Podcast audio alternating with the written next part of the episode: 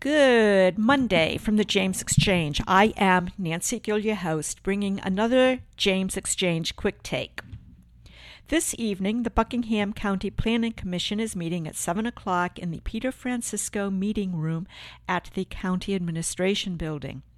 On their agenda is Case 22 SUP 313. The applicant is Dominion Energy, and they are requesting a special use permit to allow for the construction and operation of a utility solar facility on approximately 2,276 acres in Buckingham County. The applicant is also asking the Planning Commission to hold a joint public hearing with the Board of Supervisors to hear this request. The parcels in this special use permit are north of Bridgeport Road, east of Route 20, west of Hardware Road, in the Slate River Magisterial District.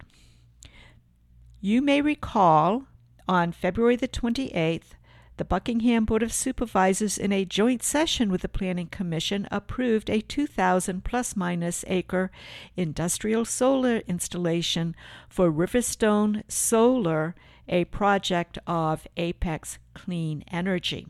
Pineside and Riverstone Solar are in close proximity to each other. On other solar news in Buckingham County, the DEQ, or Department of Environmental Quality, has proposed an enforcement action for Energiz EPC US LLC for violations at the Buckingham Solar 2 facility located at 23 High Rock Road, close to Route 60. For more information on this, please see the links in the written portion of this podcast.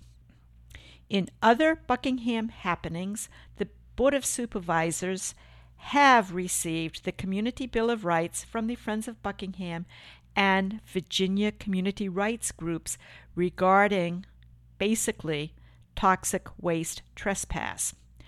You can learn more about this by listening to a previous podcast I had on gold mining with Mindy Zlotnick and Heidi Dhivya Berthold.